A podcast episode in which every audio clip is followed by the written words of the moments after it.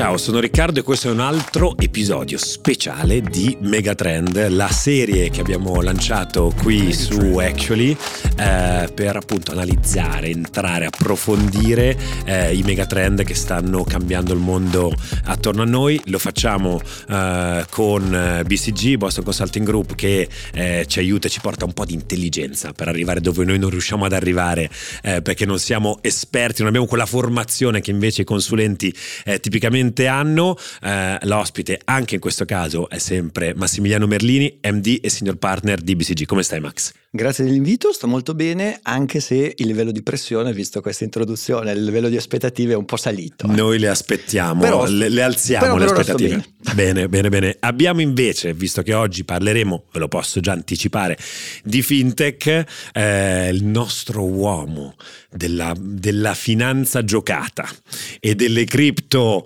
eh, guadagnate. Non so se ci hai mai guadagnato, ci hai perso queste cripto, eh, il mio sodale eh, di Actually, eh, Riccardo Bassetto. Ciao, che Ricchi. Disastro questa intro. Che disastro. Io che giocavo con le cripto, cosa tu, direbbe mia mamma? Tu aiuto. Che giocavi con le cripto, esattamente, ma vedrai che invece emergerai, porterai anche tu, inte- apporterai intelligenza a questo podcast, raccontando sì. No, come sai quelli che parlano nei documentari con la faccia un po' sfocata. Io ho anche giocato, ecco, vedremo, ci racconterai qualcosa eh, del mondo cripto e di come questo ha contribuito anche a dar forma al fintech. Ora, siamo entrati eh, dritti su questo termine perché è uno dei termini sicuramente fra i più inflazionati dell'ultimo biennio, mi sento dire, perlomeno per noi comuni mortali, probabilmente mondo della consulenza forse da qualche anno, da qualche anno in più. Eh, se ne sente parlare a tutte le latitudini.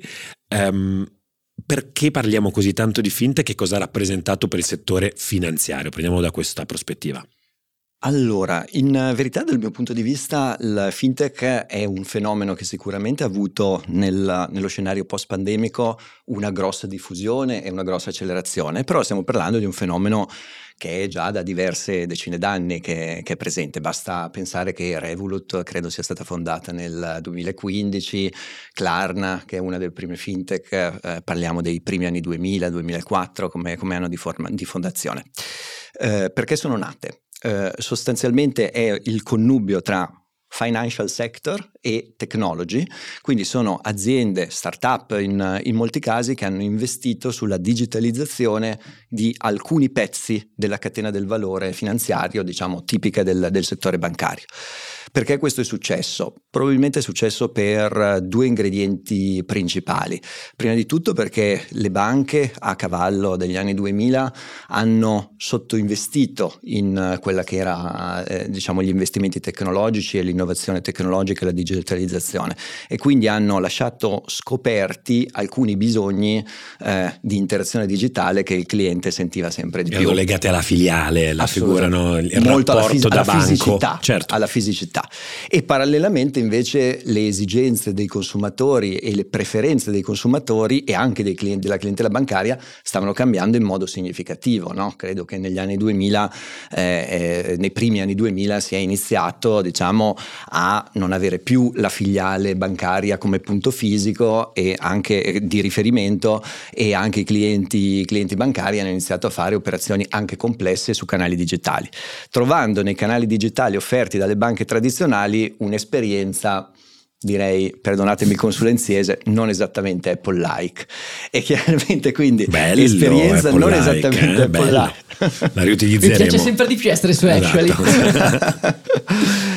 E quindi esperienza non esattamente Apple-like da un lato, con sottoinvestimenti importanti in tecnologia da parte del, del settore bancario, hanno lasciato aperto eh, l'opportunità a operatori che investissero in modo significativo in, in, in tecnologia di eh, introdurre delle innovazioni digitali, delle app, del, degli strumenti digitali che coprissero alcuni pezzi della catena del valore. Questo secondo me è stato l'inizio. Poi ovviamente in anni più recenti, in particolare la pandemia, ha ulteriormente accelerato questo trend non solo nel settore bancario, in tutti tutti i settori, e anche nell'e-commerce, eh, in, in qualsiasi altro settore, e quindi chiaramente siamo ai giorni d'oggi dove se ne parla in modo sempre più pressante, come hai detto tu. Sì, la pandemia sicuramente ha accelerato, è vero, però se ritorno a quella affermazione subito che facevo prima su eh, diciamo quanto fossero affezionati a, alla relazione da banco, vediamo anche solo osservando le nostre città, no? La filiale bancaria, lo sportello bancario che era più o meno ad ogni angolo, di colpo anche il settore real estate è stato colpito in qualche modo, perché le banche hanno iniziato a riassorbire ormai da un po' di anni eh, le loro filiali. Tra le accelerazioni però, diciamo, che hanno contribuito a portare la parola fintech eh, su, su, sulla bocca di tutti noi, c'è stato anche il momento il momento cripto. E qua guardo, e qua guardo, eccolo lì. Mi sta tirando dentro, decidi, lo sento. Decidi tu se parlarne con tono entusiastico oppure con il tono di un funerale. Eh, vedremo, visto gli ultimi aggiornamenti che ci arrivano Eh, dagli Stati Uniti, della, de, della battaglia, se vogliamo, che eh, la presidenza Biden sta cercando di portare avanti quasi per chiudere i conti con le cripto prima della fine eh, del, del, del mandato di Joe Biden alla Casa Bianca. Ehm, le cripto entrano e provano in qualche modo a proporsi come, no, un sistema, non dico di shadow banking, però eh, diciamo che, che apporta forte innovazione e disruption al settore finanziario. È, è la massima espressione del fintech dal mio punto Eccolo di vista, lì, cioè ecco, era vediamo, vediamo. Il, il, poi sogno, puoi entrare, il sogno cripto era il sogno di creare una finanza totalmente decentralizzata, totalmente al di fuori dei meccanismi tipici della, de, della finanza tradizionale, di tutto quello che, che era stato fino a quel momento lì. Non lo so, come dici tu, il sogno un pochino si sta infrangendo. Io sono stato totalmente travolto dal, dal, dal sogno, e ero parte, mi sentivo parte di qualcosa. E... Perché sembrava un movimento, no? Cioè, inizialmente certo. Era quasi un movimento politico, se vogliamo. Eh, la prima famosa mail di Satoshi, eh, in cui chiama, no, quasi una chiamata alle armi di un, di un esercito di persone che dice: decentralizziamo, togliamo il potere dalle grandi istituzioni finanziarie e portiamolo, portiamolo invece fuori, eh, fuori da Wall Street, portiamolo Main Street quasi, no? Eh, però adesso sembra, se, sembra infrangersi il sogno. C'è questo articolo bellissimo di, di Vox che diceva l'amministrazione, effettivamente l'amministrazione Biden sta ponendo il punto fine al, a questo sogno, perché eh, ci sta entrando con una regolamentazione fortissima che quindi poi va a scontrarsi con il sogno iniziale, che era avere una finanza totalmente libera. Io la mia opinione ce l'ho, ma vorrei, sono molto curioso di sapere la tua. Cioè, il sogno è effettivamente finito? Perché poi a un certo punto sembrava che anche, anche delle banche tradizionali stessero avvicinando a quel mondo lì, stessero stessero guardando eh, banche sia commercial bank che investment bank, per cui eh, io di nuovo la mia, la mia idea ce l'ho. Che cosa ci racconti e tu? Sono assolutamente curioso di sentirla, la tua idea. Non so se puoi dircela adesso o se mi interroghi prima me. Quindi... Inter- inter- interrogo prima te per non, okay. per non, per non influenzarmi, su... per non influenzarmi. Ok, così non mi dai nessun tipo di vantaggio. No, allora, io credo che le criptovalute che sono, stat- sono ormai inserite, sono una realtà da circa una quindicina d'anni, no? Probabilmente da quando è stata lanciata Bitcoin la, la prima volta, presentano dal punto di vista tecnologico alcuni indubbi vantaggi, no? Nella possibilità di tracciare i flussi, di certificare, di utilizzare tecnologie innovative come la blockchain, e, e, e questo sicuramente è un indubbio vantaggio. Hanno anche però, per come si sono sviluppate in, nel, in, questo, diciamo, in questa decade, in questi ultimi dieci quindici anni, hanno anche però tre problematiche fondamentali. La prima è la volatilità, quindi a eh, momenti di grande euforia sono anche susseguiti momenti di… Purtroppo di... lo so molto bene. Infatti quella sarebbe stata la mia domanda, volevo capire se questo interesse è non seguito… Non girare anche... il dito nella piaga, che già me ne occupo io. Tengo le ma- tengo... Okay, ok, ti lascio allora questo ruolo e questo piacere. E il secondo problema, secondo me, è che eh, il, mh, appunto eh, molta spinta è stata anche data dalla volontà di, come hai detto tu giustamente prima, potere al popolo, totale deregolamentazione, eccetera. Però questa deregolamentazione fa sì che in verità le criptovalute oggi abbiano corso legale in pochissimi paesi, no? Il Giappone e pochi, pochi altri paesi. E quindi e questo, i due fenomeni si autoalimentano. Il fatto che abbiano corso le, poco, corso, poco corso legale eh, alimenta il fatto che la volatilità sia, eh, sia estremamente elevata.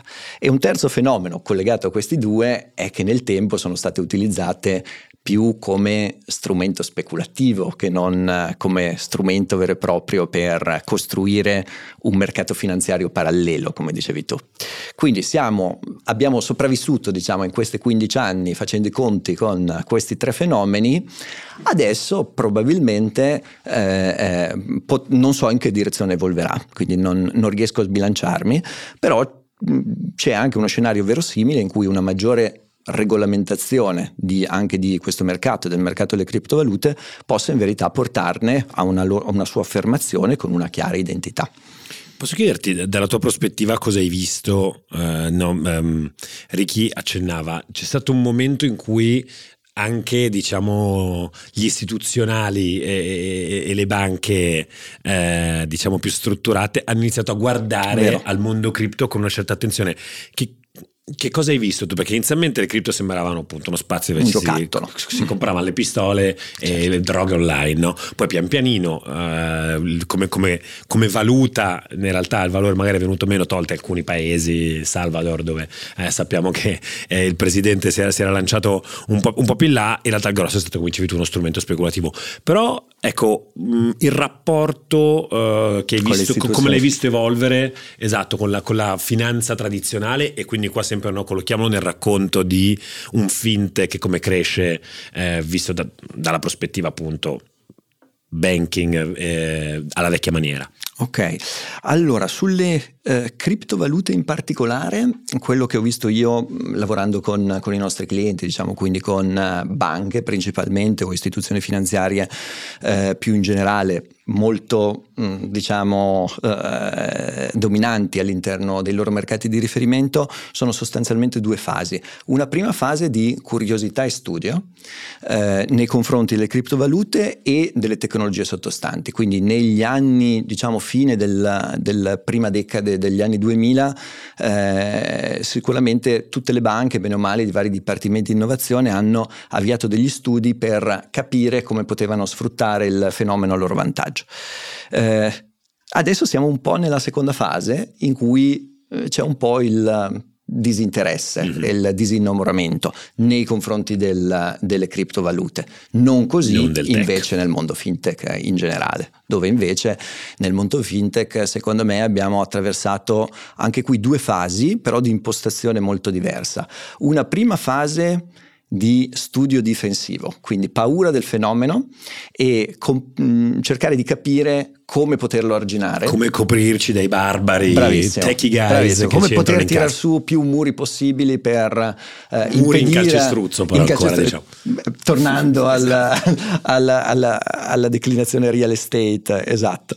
E molto più, recente, più recentemente, diciamo, invece negli ultimi anni eh, c'è sicuramente un eh, atteggiamento e uno studio di maggiore collaborazione, quindi capire come posso sfruttare, magari in logica, anche qui perdonatemi il consulenziese, in logica di open innovation, quindi come posso utilizzare il, le opportunità e le fintech presenti sul mercato per migliorare la mia offerta.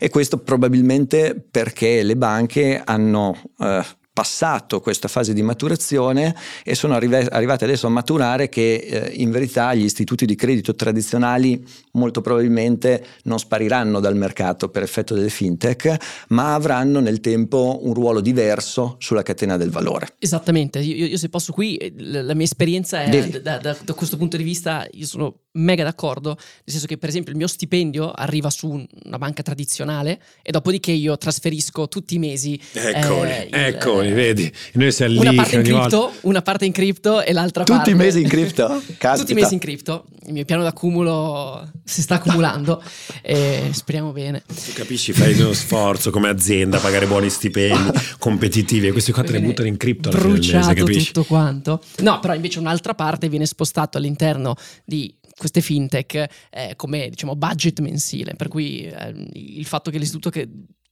tradizionale rimanga, sono eh, anch'io assolutamente d'accordo. C'è però un aspetto, se posso buttarmi dentro, che è quello della geografia, nel senso che prima quando tu hai mh, cominciato a raccontare di questi nuovi soggetti fintech che nel mondo ehm, sono si sono lanciati nel mercato, hai citato due esempi europei, hai citato Revolut U K e hai citato Klarna Svezia. Sweden.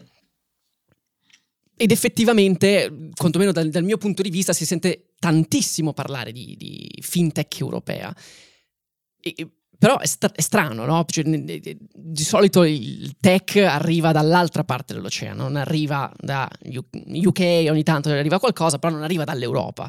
Ehm, da questo punto di vista a che punto siamo? Anche perché poi c'è stata invece tutta una fase di declino un pochino del, del fintech, anche in seguito allo scoppio di, diciamo, tutta la bolla delle, ehm, delle, delle start-up, delle aziende private, ehm, per cui a che punto siamo oggi e, e ed effettivamente è una cosa europea oppure noi stiamo vedendo il, i, diciamo, gli effetti europei semplicemente perché sono quelli che ci sono arrivati anche a causa del, delle diverse regolamentazioni che ci sono? Certo, uh, ma due commenti su questo. Allora, uno, uh, secondo me il fintech è un fenomeno in generale molto regionale, quindi le fintech che ci sono in Europa sono fatte e concepite per il mercato europeo, per, le, per i need, diciamo, per le esigenze principali del mercato europeo. Parimenti ci sono delle fintech nordamericane in Asia e in Pacifica che noi non conosciamo ma che esistono e che hanno un buon livello di penetrazione e trazione sul mercato locale, eh, ed è per quello che ho fatto esempi europei, perché sono quelli che probabilmente noi tocchiamo, tocchiamo più con, con mano. Quindi no, direi come risposta alla tua prima domanda, primo commento, il fenomeno è assolutamente un fenomeno locale, probabilmente rispetto ad altri fenomeni è ancora molto localizzato a livello regionale. E secondo commento, ehm, ci sono, oltre alle fintech, c'è anche il fenomeno delle big tech, cioè ci sono anche eh, aziende tecnologiche eh, molto pesanti e molto established sul loro mercato tecnologico di riferimento che stanno entrando di fatto nel, nel mercato de, di alcuni eh, sottoprodotti e sottosegmenti finanziari. Ne cito una, Apple tra tutte, no? Che tutti noi credo utilizziamo per eh, pagare il caffè al bar con, con funzionalità di pagamento touchscreen. Adesso eh, chiacchieravamo prima del, dell'inizio della, della trasmissione. Eh, adesso hanno fatto anche la partnership con Goldman Sachs Goldman. per lanciare il, il conto deposito. deposito. Quindi stanno entrando, diciamo, anche questi grossi player americani all'interno del mercato con un posiz- e, e qui due commenti. Uno, con un posizionamento che almeno per ora è quello delle fintech eh, che, a cui si, che siamo abituati a vedere, cioè coprono determinati pezzi della, della catena del valore senza coprire però la catena del valore nel loro complesso. Ad esempio Apple ha lanciato il conto deposito non prendendo una licenza bancaria ma in partnership con Goldman Sachs, quindi di fatto poi chi ha la licenza bancaria e chi ha eh, diciamo tutti i prerequisiti anche normativi per eh, gestire i depositi de- dei correntisti è Goldman Sachs e non Apple. Apple di fatto fa da interfaccia e, e, e non credo che Apple abbia nella sua strategia quella di acquisire una licenza bancaria, ha probabilmente nella sua strategia quella di entrare sul mercato dei settori finanziari per per diventare sempre più eccellente nell'ultimo miglio, quello della relazione con, con il cliente finale, che paradossalmente è quello che spaventa di più alcune banche di tipo tradizionale. La, la, la, licen- la questione della licenza bancaria mi riporta a un pezzo di una serie meravigliosa che era Billions, in cui c'era eh, il protagonista che provava in ogni modo, si dannava l'anima per, per trovare questa licenza bancaria che non gli veniva concessa. Chissà eh, che anche il buon Tim Cook abbia avuto dei problemi e mi appoggia ad un'altra banca. Mi viene a dire però Uh, che ah, capisco il ragionamento, cioè molto interessante quello che dicevi, no? Uh, sul fatto che alcuni aspetti del mondo fintech, questo forse lo aggiungo io, abbiano una forte, una forte componente eh, locale. Io penso al caso, l'abbiamo avuto qua uh, su Actually, Alberto Dalmasso di Satispay, che è partito da alcune ense. Adesso se qualcuno va a farsi un giro in Piemonte, anche nel bar più dimenticato trovi comunque Accetta, il, no, il, banchetto, il banchetto di, di Satispay, il, diciamo, la possibilità di pagare con, con Satispay. È vero che c'è questa dinamica, è anche vero che però se guardiamo, se forse in questo caso allargo un po' la definizione di fintech a eh, l'enorme settore dei payments e quindi dei pagamenti digitali, qua invece l'Europa tendenzialmente non tocca palla, perché abbiamo, cioè per ogni eh, diciamo così Satispay che nasce c'è un PayPal che moltiplica eh, il suo valore, eh, c'è Apple naturalmente e ci sono i colossi dei pagamenti, sono Visa, Mastercard, completamente americani, diciamo, no? Quello, quello che vediamo noi è del tutto, del tutto americano. Eh, c'è stata però una risposta, un tentativo di risposta eh, che risale digitale ormai a circa tre anni fa e che ora è stato riacceso da una open call eh, della Banca Centrale eh, Europea che eh, ha iniziato a parlare di euro digitale. Cosa che ha un po' lasciato spiazzati, perché nessuno ha capito a lungo che cosa volesse dire. Credo che ancora oggi in realtà ci sia un po' di, un po' di confusione su che cosa, su che cosa fosse, eh, o su che cosa sia, o che cosa dovrebbe essere eh, l'euro, l'euro digitale. Mm, in, se ne era iniziato a parlare proprio nel momento, tra l'altro, delle cripto, no? Quindi c'erano queste valute, Bitcoin, eh, le, le criptovalute. Entriamo anche noi per arginare il fenomeno, per rispondere in maniera un po' più istituzionalizzata.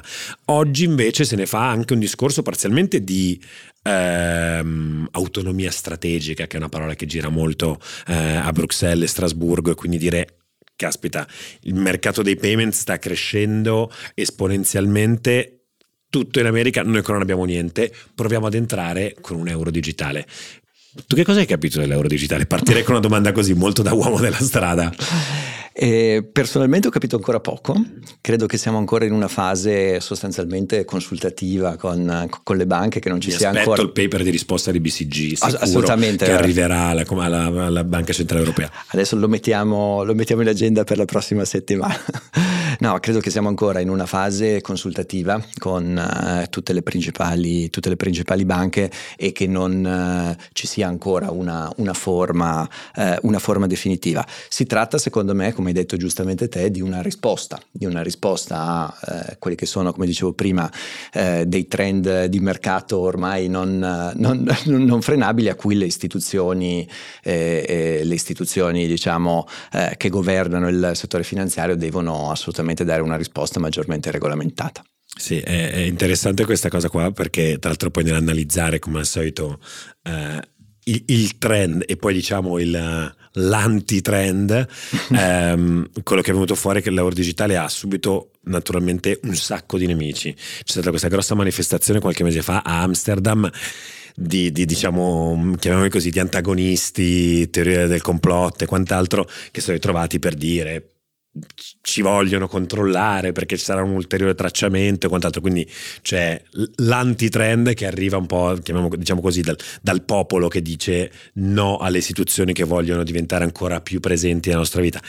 La seconda parte, che mi dicono i ben informati eh, di Bruxelles, dice che non sono solo quattro scappate di casa che li stanno contrastando il, il fenomeno del, dell'euro digitale, ma anche invece dei lobbisti prof, profumatamente pagati dalle istituzioni finanziarie, che giustamente dicono anche le banche tradizionali: un momento, Banca Centrale, non ti starai mica mettendo a fare il mio mestiere, perché se ti metti a fare un, un, sostanzialmente uno strumento di moneta simile a quello della moneta commerciale eh, che gestisce la Banca Centrale Europea, cavolo, vuol dire anche che avrai il tuo borsellino eh, gestito dalla, da, dalla, dalla Banca Centrale Europea. Si parla infatti di un limite, ad oggi si è sempre discusso di un limite di tremila euro circa, eh, però sai, anche solo tremila euro da non tutti, tanti europei, certo, sottratti diciamo dal deposito bancario e messi eh, su un conto, chiamiamolo così, della Banca Centrale Europea, qualche piccolo scossone potrebbe produrle. Chissà che poi servirà dell'altro fintech per dare, per dare una risposta a questo, a questo fenomeno. Io, Ricky, e dell'altra regolamentazione. E dell'altra regolamentazione. Io già, Ricky, ti ci vedo che paghi con, con l'euro digitale. Il Sono primo, sicuramente un early adopter, la, versione, la versione beta, prima del crollo dell'euro digitale. Tu sarai già lì dentro. Non so se se ne parli nelle vostre community no, eh, è, è un, di è una techi. Co- è una cosa che sicuramente ha fatto molta paura a, al mondo, al mondo cripto, nonostante, se si entra oggi sul sito della, della Banca Centrale e nella pagina dedicata all'euro digitale c'è scritto: la prima cosa è: questa non è una criptovaluta, questa mm-hmm. è una moneta digitale, per mettere tutti, tutti tranquilli. Eh, diciamo, in effetti non tutti hanno davvero capito di che, di che cosa si tratta. Eh, sarà interessante vedere le, le, le evoluzioni. Speriamo che, che tu possa tornare a raccontarcelo. Assolutamente. Ti faccio un'ultima domanda prima di andare in chiusura, che invece di, abbiamo parlato di fenomeni un po' più locali, e dico, guardando all'Italia, mm-hmm. visto in questa fase di grande trasformazione, come ci vedi posizionati in, questa, in questo campionato del fintech? Ma allora, Secondo me abbiamo avuto eh, sul nostro territorio anche degli esempi di successo, no? Di, hai fatto tu l'esempio, l'esempio prima di Satispay, ma non è l'unica, diciamo. Eh, abbiamo anche nel, in altri segmenti, in, partico- in particolare diciamo, abbiamo avuto esempi di successo su tre sottosegmenti bancari, che sono quello del lending, eh, quello dei pagamenti eh, in, in modo molto sviluppato, e anche alcuni esempi sul mondo compliance. E, e, ci vedo posizionati, diciamo, per una volta al pari, direi, okay, almeno al pari degli altri, degli altri paesi europei, nel senso che eh, abbiamo lanciato alcuni, alcuni esempi di successi. La, le banche, le nostre banche stanno... Eh, alcune eh, investendo in modo significativo sul concetto di open innovation, di open banking che dicevo prima, quindi stanno maturando probabilmente prima di alcune banche go- globali eh, quella che è il nuovo mindset, la nuova mentalità di collaborazione con, con le fintech piuttosto che di competizione e di compartimentazione. Quindi credo che nel futuro potremo, potremo vedere esempi di virtuosi eh, di, di creazione di veri e propri ecosistemi bancari, per fare in modo più naturale quello che dicevi tu prima sulla ripartizione della, dello stipendio sulla, eh, e sullo sfruttamento del meglio che i, dei servizi digitali che può dare il mondo bancario tradizionale e gli operatori invece a sfondo maggiormente tecnologico. Fiduciosi, sì, fiduciosi. Cioè, c'è sempre, dal mio punto di vista, c'è sempre un pochino di, di paura di affidarsi ad un servizio digitale. Sono d'accordo. Garantito da un istituto tradizionale, diciamo così. Io vado col, col fintech, vado full fintech, mi verrebbe da dire. Eh, ci sono già, come, come dicevi, tanti esempi in Italia. Mi...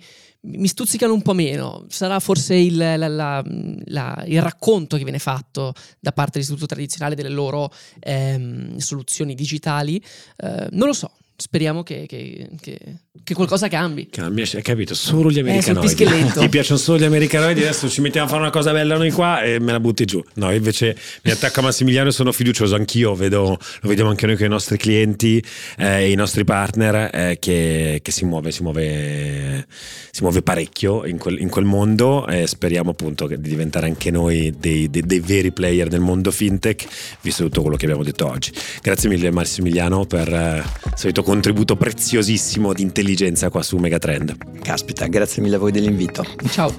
Ciao a tutti.